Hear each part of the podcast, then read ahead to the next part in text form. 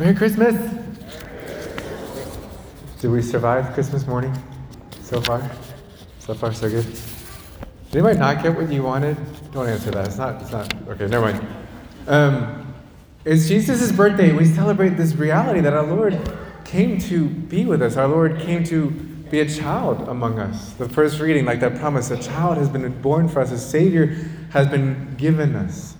And we ponder that mystery of mysteries, like God, who is, who always was, who always will be as God. He had no beginning and will have no end as God.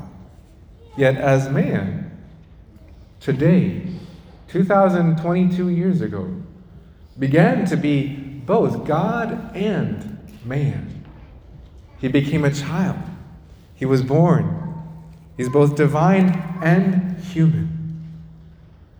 We were, if you think about it, designed and created in His image and likeness. But mystery of mysteries, when through sin, that image and likeness in us had been corrupted and twisted and really messed up, God decided to be born in our image and likeness, to show us so we could see, this is what I'm supposed to look like. This is what I'm supposed to be. This is how I'm supposed to live as a human being. Our Lord came to be a child and help us to be children of God. He came to show us the way. He came to gather everyone who's scattered throughout the world, all peoples, into one, and to show them this is what it looks like to be a child of God. And you can sit with that, because that's actually very profound just by itself. But think with me, because He didn't just give us a model, as if like He stands off at a distance saying, look at me, imitate me, good luck. I think the birthday image helps us, but it misses a little bit of Christmas. And I was distracted the last few days with another model, which I think kind of completes it more. Our Lord is often referred to as not just child in Bethlehem or shepherd to His sheep, but also as bridegroom. And it's thinking, if we think about this, unlike our birthdays where we are focused on gifts that we receive and presents that were waiting for us under the Christmas tree, for Him on His birthday, He's doing something. He doesn't come asking for gifts and presents. He comes to give something Himself. He lowers Himself, bows down low to the ground in humility. Picture Him as if in Bethlehem in the manger scene, He's getting as low as you can go. He's taking a knee, getting down on one knee before His beloved women and men. And He asks for our hand in marriage. It's a betrothal towards a heavenly wedding feast. Christ comes before asking any gift of mine to give Himself away to those He loves.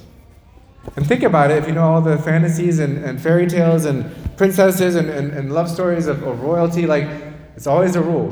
The royal can't marry the peasant, right? Royalty and peasantry don't mix. So what does our Lord do when we're totally a mess because of our sin? He who has everything we could dream of, royal bliss, heavenly joy, joy without sorrow, love without any disappointments, love beyond perfection, life without death, without end, let go of all He had and all He was. He stripped Himself of any royalty. And He humbly knelt before mortal man. He became a baby. He became mortal. He could be sick. He could hurt. He could suffer. He could be weak. He could be needy and have to depend on His mother to get everything He needed for Him. He could die now. And He did. He did all that. How much He desired and desires to bind all that we are, you and me, to Himself. He wants to be one with His beloved. It's not enough for Him to give us a model far off to try to imitate. He wants to come into it with us, holding us more than by the hand, but really fusing the two into one flesh.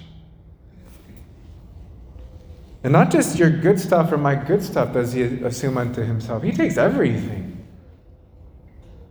He takes my egotism, my junk, my shame, my poverty. my sin, my mortality, unto himself. And think of it like the prodigal son, right? We think of that story of the son coming home, and what does the father do to the son? Well, think about it like Jesus, who strips himself of his divine tunic and vesture so that he can clothe me with that finest robe. He shares to me the royal signet ring on the divine finger, on his finger, that ring of all his identity. And marked who he was, it was a status ring. He gives that ring to me, and I put it on my finger. He shares his status to me. Now I am royal.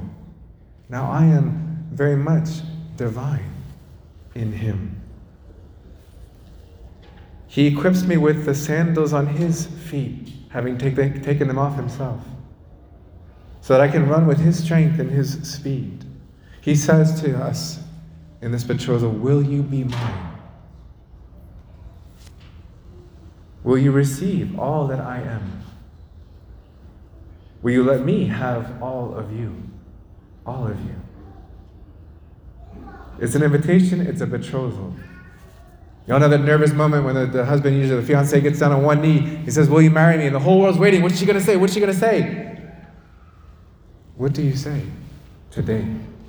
What do we say when our Lord comes before us so lowly, so low to the ground, so humble, on one knee, vulnerable before us, even allowing us to reject his offer if we want to in our freedom? I come to assume your broken nature. I take to myself everything that would make me like you. Be also you like me. Be one with me, my bride.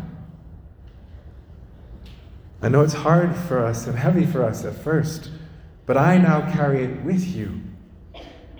You're no longer alone to carry it by yourself, as if you ever could. Be poor and broken with me in this human life. And we know that this church is still struggling in so much difficulty and suffering. Suffer with me in this life, knowing that together with me, we will share my riches in heaven, for they are all yours now. And what God has joined in his own flesh and blood, let no man separate. And that is what it means to be church. That's what this is. That's why we call the church the bride of Christ. That's why you see sometimes in religious or priests that image of celibacy. Why would you be celibate? Why would you not have all the indulgence things of this life unless you realize someone's waiting to offer his hand to you and to all people. And you just strive to live for it as a model for others. Our Lord comes to give us that gift, to share in that bridehood as the church invited. We're invited to do that together. The church is that gathering into one of so many who are scattered, so many who are different. He tries to bring them all together, and he lifts up their dignity into his dignity. We cannot separate Christ from his church, from the people he's trying to gather. Yes, we have the freedom, each one of us, we know it, we have the freedom to reject that offering, but we can't separate him from that constant striving to bring everyone together as his beloved.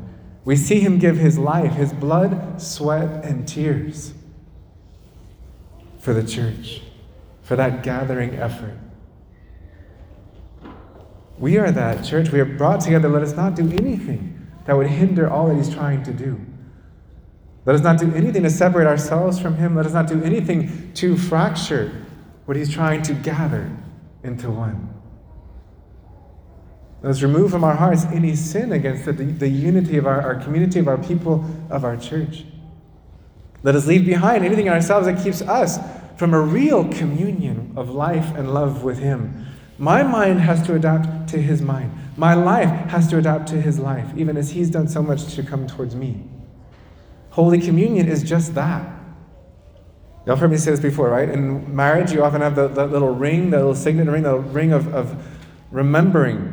You know, the bride or the groom will look at that ring for decades, remembering all that was given up for them, all that was promised to them. The Eucharist is that same thing, a pledge, a promise, a commitment, and yet more than that.